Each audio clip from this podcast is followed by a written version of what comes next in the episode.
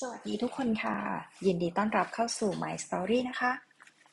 วันนี้จะมาเล่านิทานเรื่อง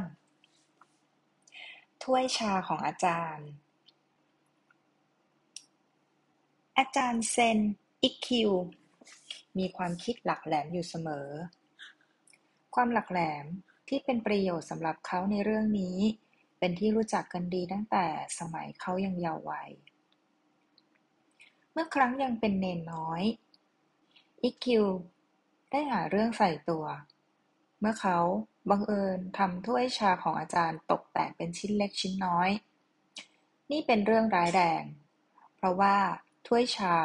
เป็นของโปรดของอาจารย์ มันเป็นสมบัติที่หายาก สวยงามมาก เพราะทำโดยช่างที่มีฝีมือเป็นเลิศจากวัสดุที่ล้ำค่า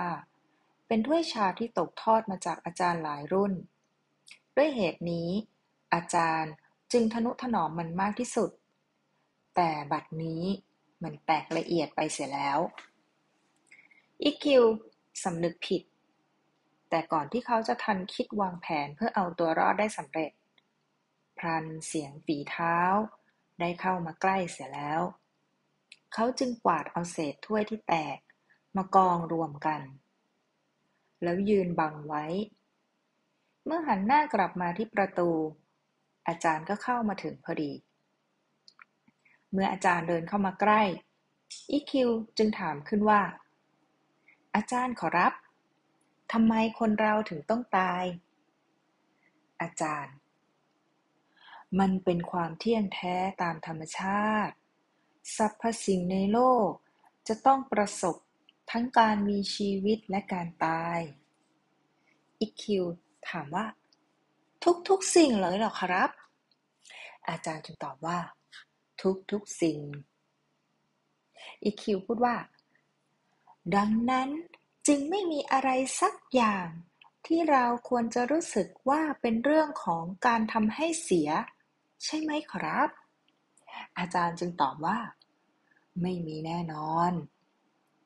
เมื่อมาถึงจุดนี้อีคิวเจ้าเล่ห์ได้ขยับตัวออกไปด้านข้าง เพื่อให้เห็นถ้วยที่แตกเป็นชิ้นๆ แล้วพูดขึ้นว่า อาจารย์ขอรับ ถ้วยของอาจารย์ ได้ประสบกับความตายที่ไม่สามารถหลีกเลี่ยงได้ของมันแล้วขอรับ สิ่งแรกที่เราให้ความสนใจเกี่ยวกับเรื่องนี้ อาจเป็นอารมณ์ขบขันแกมโกงของมัน ซึ่งเป็นในเดียวกันกับอารมณ์ขันที่มักเป็นส่วนหนึ่งของเรื่องที่เกี่ยวกับจิตใจในเต๋า จวงจื้อ นักปรัชญาพเนจรที่เราโปรดปราน ก็มักแทรกอารมณ์ขันเช่นนี้ลงในคำสอนที่ลึกซึ้ง ในขณะที่เรายิ้มให้กับชีวิต วิธีการเอาตัวรอดของเนนน้อยอิคิว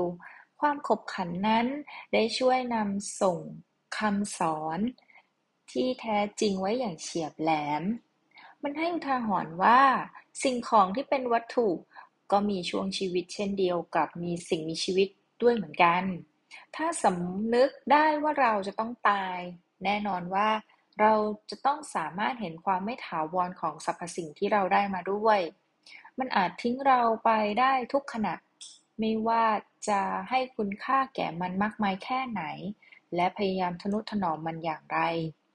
คนเราส่วนมากจะยึดติดกับวัตถุสมบัติ และจะยึดติดกับมันต่อไป แม้ภายหลังได้ยินและเข้าใจเรื่องราวที่กล่าวมาข้างต้นแล้ว เราจะเดือดร้อนใจเมื่อสิ่งของที่เป็นของเราสูญหาย ถูกทำลาย หรือถูกขโมย การป้องกันไม่ให้สมบัติถูกขโมยด้วยการซุกซ่อนดูเหมือนทำให้เราสงบลงได้บ้าง อย่างน้อยก็ชั่วคราว จากเรื่องราวของอีคิว ทำให้เกิดความสงสัยว่า อาจารย์จะมีปฏิกิริยาต่ออีคิวอย่างไร ถ้าหากเขาไม่สามารถปล่อยวางได้ เหตุการณ์นี้จะทำให้เขามีทุกข์มาก ไหนจะโกรธความสับเพร่าของอีคิวไหนจะเสียใจที่ต้องสูญเสียของมีค่า แต่ถ้าเขาสามารถปฏิบัติได้จริงตามที่เขาสอนคนอื่น และได้เห็นอย่างแจ่มแจ้ง ในความเป็นเช่นเดียวกันระหว่างช่วงชีวิตของสิ่งของที่เป็นวัตถุกับช่วงชีวิตของคน เขาจะสามารถปล่อยเรื่องถ้วยชาให้ผ่านไป และยอมรับความสูญเสียด้วยความสงบอย่างแท้จริงคัมภีร์เต่าเต็กเกง บทที่ 48 กล่าวไว้ว่า ปฏิบัติตามความรู้ทางโลกก็จะได้เพิ่มพูนขึ้นทุกวัน ปฏิบัติตามฝ่ายเต๋าก็จะสูญหายลดน้อยลงทุกวัน นั่นก็คือการดำเนินตามความรู้ทางโลกจะทำให้ได้มาซึ่งสิ่งของทางวัตถุมากขึ้นเรื่อยๆ โดยที่สิ่งเหล่านี้มิใช่สิ่งที่เราต้องการอย่างแท้จริง สุดท้ายมันก็นำความวุ่นวายมาสู่ทำให้เกิดความตึงเครียด และความปั่นป่วนอีกทั้ง การที่เราได้รับสิ่งของเพิ่มพูนขึ้นนั้น ต้องใช้ความพยายามเป็นพิเศษ แต่กลับมิได้ประโยชน์อย่างมีนัยยะสำคัญเลย เย่งนี้เป็นการปฏิบัติที่ตรงกันข้ามกับอู่เหวยก็คือการกระทำโดยไม่กระทำหรือการกระทำโดยไม่ต้องใช้ความพยายาม ส่วนการดำเนินตามวิถีของเต๋า เป็นการปล่อยวางมากขึ้นทุกวันทุกวัน ยิ่งสลัดทิ้งไปได้มาก ยิ่งทำให้สามารถใช้สิ่งที่เหลืออยู่ให้เป็นประโยชน์ได้มากขึ้น ยิ่งทำให้ชีวิตเรียบง่ายมากขึ้นเท่าไหร่ ก็ยิ่งได้รับความสงบและสันติแห่งจิตมากขึ้นเท่านั้น ปัญญาในเรื่องของอิคิวนี้จึงหนีไม่พ้นที่จะเชื่อมโยงกับปัญญาในคัมภีร์แห่งเต่าเต็กเก่ง ค่ะสำหรับวันนี้เป็นเรื่องสั้นๆนะคะ แต่ว่าก็ได้ความหมายที่ลึกซึ้งเช่นเคยสำหรับวันนี้นะคะ ขอฝากเรื่องอีคิวไว้เพียงเท่านี้ค่ะ